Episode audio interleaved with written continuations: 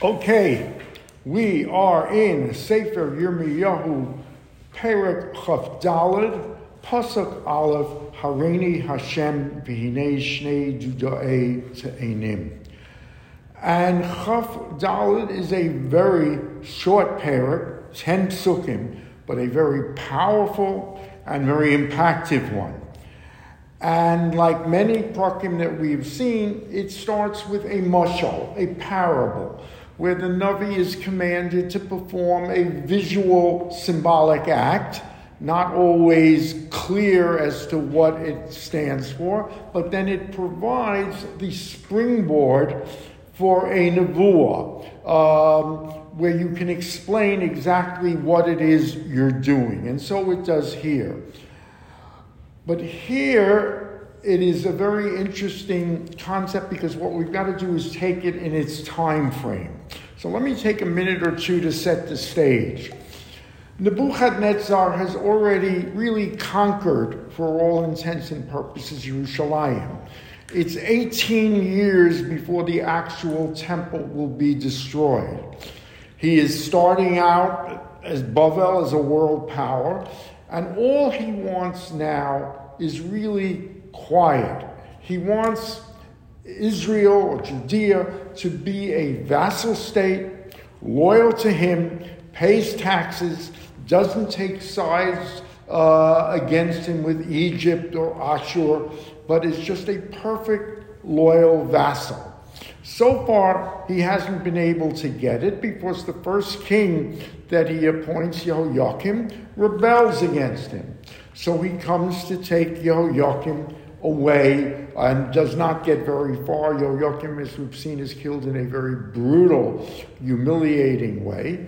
And now installed is Yehoiachin. Again, he has problems with Yehoiachin.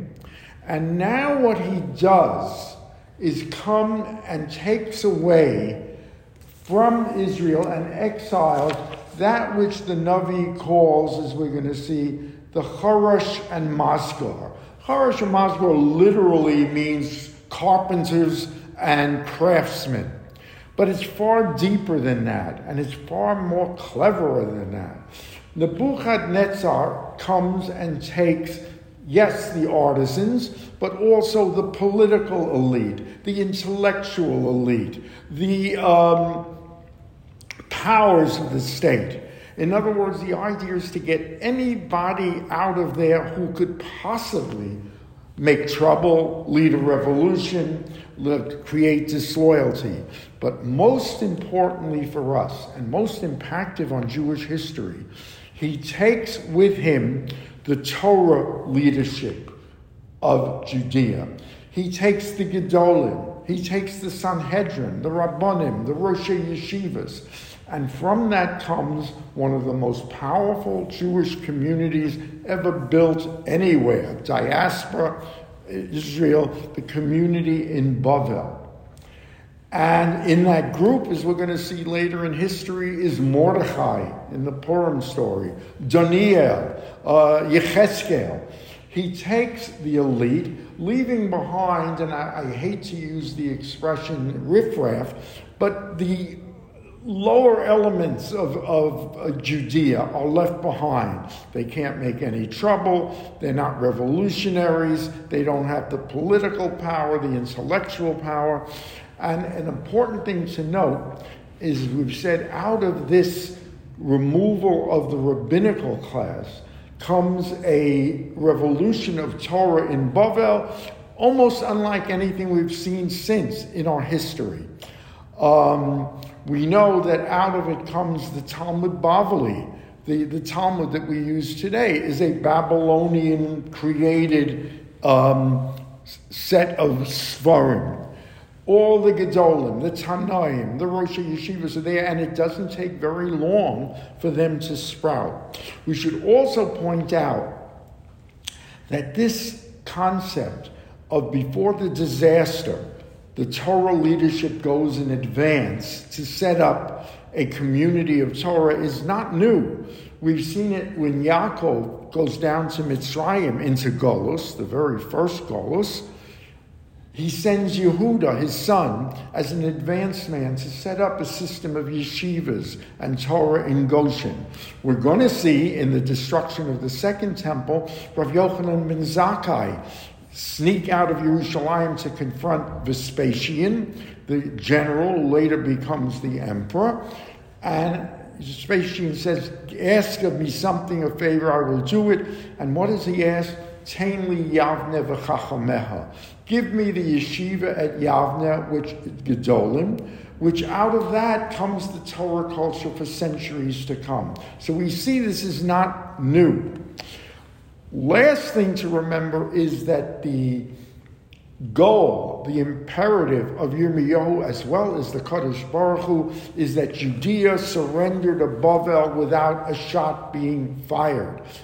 Golus is what the Kaddosh Baruch Hu wants. Golus will be machaper them, purify them. It will last 70 years, and they will then go back and rebuild the second temple. So with that in mind, we start Pasuk Aleph. Hareini Hashem, Yirmiyahu is speaking. Kaddosh Baruch Hu showed me, V'hinei Shnei Duda'e Te'enim Mu'odim Lifnei Heichal Hashem. Two baskets of figs, Te'enim, are standing before me in the Heichal, in the sanctuary. This occurs Achrei Higlos Nebuchadnezzar, after Nebuchadnezzar, Melech Bavel, as Yechonia, he exiles Yechonia, that's Yehoiachin, Ben Yehoiachim, Melech Yehuda, Ves Sorei Yehuda, the officers of Yehuda, Ves HaChoresh, Ves HaMasger. Again, literally, it means the carpenters and craftsmen, Yerushalayim, Vayivaim Bavel, and he brings them to Bavel. This has occurred, the taking away of the elite into Bavel. And he shows me two baskets of dates, which are Bikurim. Bikurim are the first fruits, taken from the best fruits. We know Shavuos, they are traditionally were brought to the Beis HaMikdash, to the Heichal. And Te'enim is one of the seven products of Israel which you take Bikurim from. And they are brought to the Heichal. And we continue with Nebuchadnezzar. When we say the Mesager, the Harash and the Mesager, the Gemara in Erevin tells us that Harash, meaning deaf, you can use the word deaf, because these Gedolim were so great and so powerful Talmidim and teachers that when they spoke, after they rendered a halachic decision, cheresh, there was silence. There was nothing you could say to refute them. It was just definitive. L'odim Mesager, closed, lock up, when they spoke, when they rendered a decision, when they performed a halachic action. That closed it. There was nothing else to respond to. So that this group, you cannot again overestimate their importance, their critical keys they held to the diaspora and to the future of the people of Israel. Moreover, so now what do we do with these two baskets? Hadud echad te'enim tovos ma'od. They are beautiful, the pick of the crop, as Bikurim are supposed to be. Kita'enei habikoros, like Bikurim. V'hatud echad, the second basket, te'enim ra'os ma'od. They are bad. Doesn't mean lesser than good. It means bad, asher lo sochlena me'ra. They are so bad, they are inedible. What does it all mean? Vayomer Hashem Eli, ma'ataroeh Yirmiyahu, what do you see? Vayomer te'enim, I see figs. Hatenim hatovos, tovos ma'od. The good basket is exceptionally good. Varos, ros ma'od. And the bad is exceptionally bad. Asher lo tochlano me'ro, you cannot even eat them, so inedible are they. Vayidvar Hashem Eli lemor, now the Kaddish Baruch Hu is going to explain the mashal to him. Ko amar Hashem Elokei Yisrael, Keteinim hatovos ha'ela. The simile or the metaphor for these good figs, Cain Akir as Golus Yehuda. Thus I recognize I make a metaphor for the Golus Yehuda that we have described that took place. Asher shalachti min hamakom hazeh eretz kasdim l'tova. For I have sent them to the land of the Chaldeans, another name for Babylonia, for good. And that's so counterintuitive if you think that you put the Te'enim in the Heichal, in the sanctuary, and the good ones do not represent the Jews still living in Judea, which you would think would be the case. No, they are meant to launch praise for the Jews who left in exile. It is the foreign community. And the lesson, of course, is obvious. You do not have to be there in Israel to be a special beneficiary of the Kaddosh Baruch Hu. And that's what they are. And therefore, V'samti einei aleihem l'tova. I have cast my eyes upon this group of exiles for good. V'hashivosem al'aretz hazos, and yet I will return them to this land. Uvenisem lo v'lo aharos unatatim v'lo atosh. I will bring them, I will replant them, and I will not uproot them. V'nosati lohem, and this community in Bavel, nosati lohem leiv lo dasosi. In their hearts a way to know me. Meforshim say this is a reference to the Talmud Bavli that will last eternally, created totally in Bavel, created by the Amoraim, the Tannaim that were indigenous to Bavel, the yeshivas that were created in Bavel. I will give you that to remember me. Ki ani Hashem v'hayoli la'am v'anochi eyeh lahem le'lohim. I will be their God, they will be my nation. They will return to me with their full hearts. You can't overstate the praise, Kaddosh Baruch Hu, and the promise he is giving to this exiled community because they went into exile. And as we've said, for now, that is the end game of Yirmiyahu and the Kaddosh Baruch Hu. The rest of Israel, stop resisting, stop fighting, stop rebelling, go into exile in Bavel. That will be a kapara for you. That will redeem you. And as for